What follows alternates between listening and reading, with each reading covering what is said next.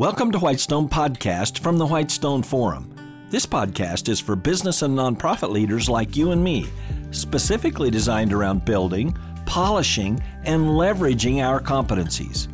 Each episode will provide a lens through which ever growing citizens of God's kingdom can think about very effectively impacting every one of their organizations.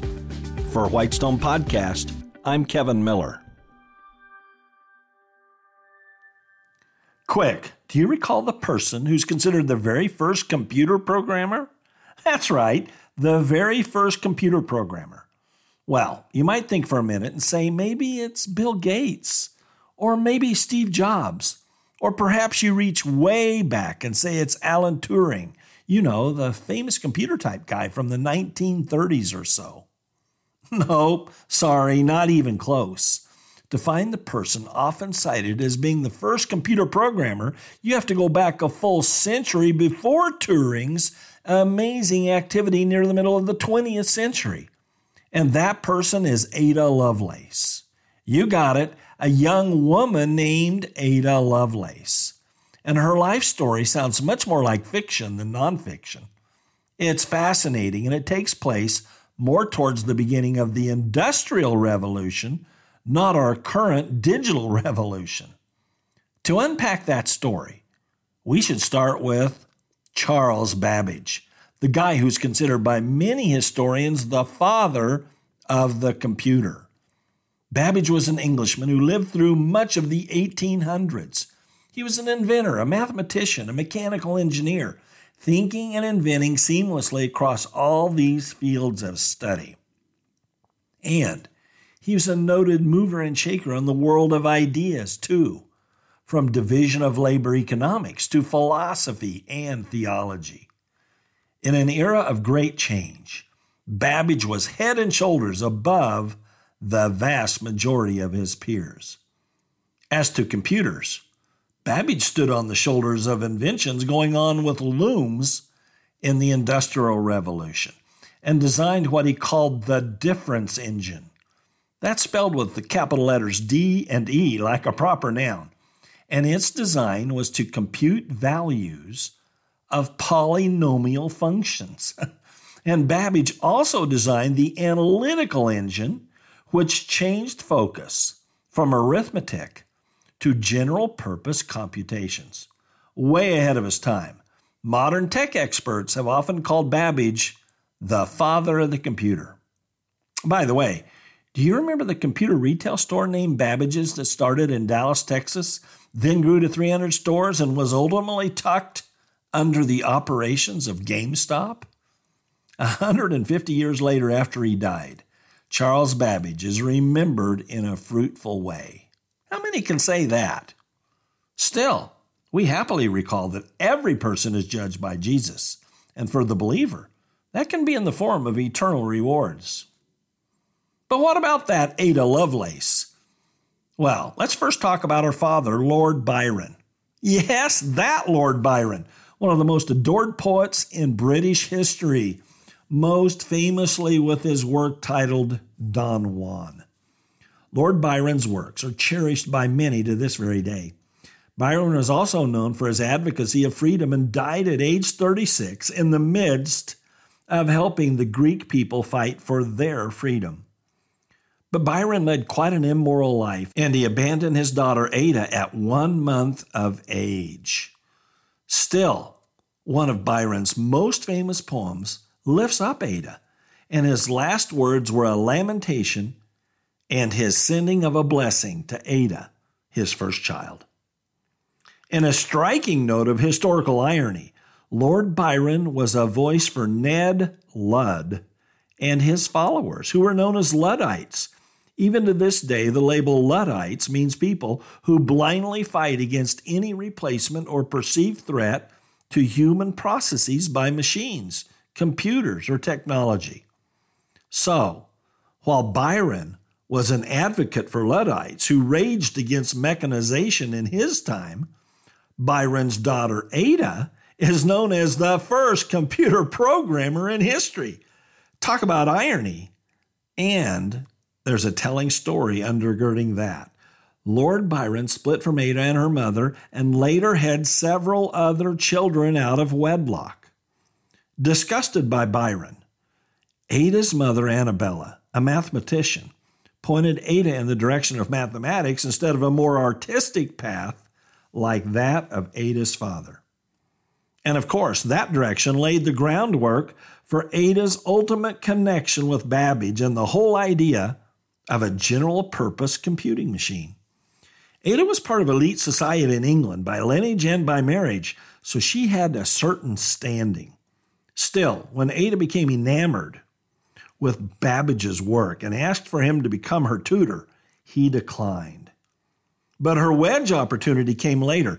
Babbage was to present at a conference in Italy about his analytic machine, and Ada translated a description of it from the French for a science journal. When Babbage learned of that, he suggested that Ada publish her own informed opinions about it. Babbage worked with Ada on that project and gave her substantial, meaningful credit for her work. In this way, both Ada's publication named Notes by the Translator and her legitimate reputation came into being. Nowadays, two centuries later or so, Ada has been rewarded with a worthy, popular mini biographer in the talented Walter Isaacson. You may remember Isaacson. He wrote a blockbuster biography of Steve Jobs, and he has also written book length bios on Albert Einstein and Leonardo da Vinci and Henry Kissinger. So, how did Isaacson specifically approach capturing the life and contributions of Ada Lovelace? Remarkably, Isaacson pretty much made Ada Lovelace the alpha and the omega, the beginning and the end of his outstanding book, The Innovators. That book is his version of a history of the digital revolution, starting with Ada in the first chapter. Isaacson migrated his narrative across many inventors, innovators, companies, as well as the inventions themselves. You know, milestones like the transistor, the microchip, software, and the web alongside a cast of unforgettable characters, each playing a role in the revolution. But right there in the very first chapter of the book, The Innovators, capturing a sense of those notes that Ada published in 1843, here's how Isaacson summarizes Ada's four key groundbreaking concepts. Number one, the idea of a general purpose machine that could do an unlimited and changeable array of tasks. Number two, the reality that the general purpose machine need not be limited to numbers and math. Number three, the reality of intricate computer programs. And number four, a table and diagram showing precisely how algorithms would be fed into the computer. Ada's unique publication of notes worked to cast a wider vision of possibilities than mere calculations, more than a simple expectation of Babbage's machines. Indeed, Ada was interweaving the capacities of humanity and technology together into untold combinations that we now take for granted. Hey, take a look at your mobile phone. Here's a specific quote by Walter Isaacson himself about Ada's contribution. Quote, it is fair to say that the algorithm and detailed programming description for the generation of Bernoulli numbers was the first computer program ever to be published, and the initials at the end were those of Ada Lovelace. Unquote. Wow. How's that for being, say, over a century ahead of your time? You go, Ada Lovelace, and you go, Walter Isaacson. Kudos for astutely documenting the place of Ada in the digital revolution. Your book is valuable. But what about the last chapter of Isaacson's book? Titled Ada Forever, the culmination of Isaacson's mini history of the digital revolution. It finishes with Ada, of course, and her idea of poetic science that humans bring the creativity and more to the table. Shades of Daddy Lord Byron. It isn't all about machines, but Ada knew it is something extraordinary about machines. Isaacson approvingly quotes John Kelly, research director for IBM, quote, the machines will be more rational and analytic. People will provide judgment, intuition, empathy, a moral compass, and human creativity, unquote. Words to remember in an era of both anticipation and fear about AI, artificial intelligence. Yes, digital technology is beyond amazing, but it exists to serve humanity, not vice versa. Ada Lovelace didn't unthinkingly leave her famous poet father behind, but she did accurately foresee a world of poetic science where technology and people fruitfully intertwine. Indeed, we are living out a powerful version of Ada Lovelace's vision and understanding. Here's some spiritual context. At a point in time of great frustration with Charles Babbage, Ada wrote this quote, My own uncompromising principle is to endeavor to love truth and God before fame and glory. Yours is to love truth and God, but to love fame, glory, honors even more. Unquote. Continuing, Ada added this quote, I wish to add my might toward expounding and interpreting the Almighty and His laws. I should feel it no small glory if I were able to be one of his most noted prophets. Unquote. Do you think a believer can speak with a prophetic voice in a field of endeavor that's not directly considered theological? Ada implied that. Lastly, Isaacson wisely captured these words of Ada. Quote, What is imagination? It is the combining faculty.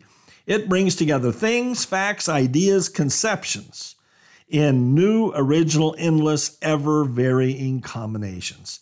It is that which penetrates into the unseen worlds around us, the worlds of science. Unquote. Ada wrote that in 1841. Two years later, in 1843, Ada's notes were published in a significant scientific journal at age 28. Nine years later, Ada died of uterine cancer, age 36. First computer programmer, poetic science, lover of God. Amen. Thank you for listening to Whitestone Podcast. Visit our website, whitestone.org, for more real world equipping. There you'll find uncommon video teachings, application and action questions for this podcast episode, and more. Also, check out our unique downloadable resources for group meetups. That's whitestone.org. I'm Kevin Miller.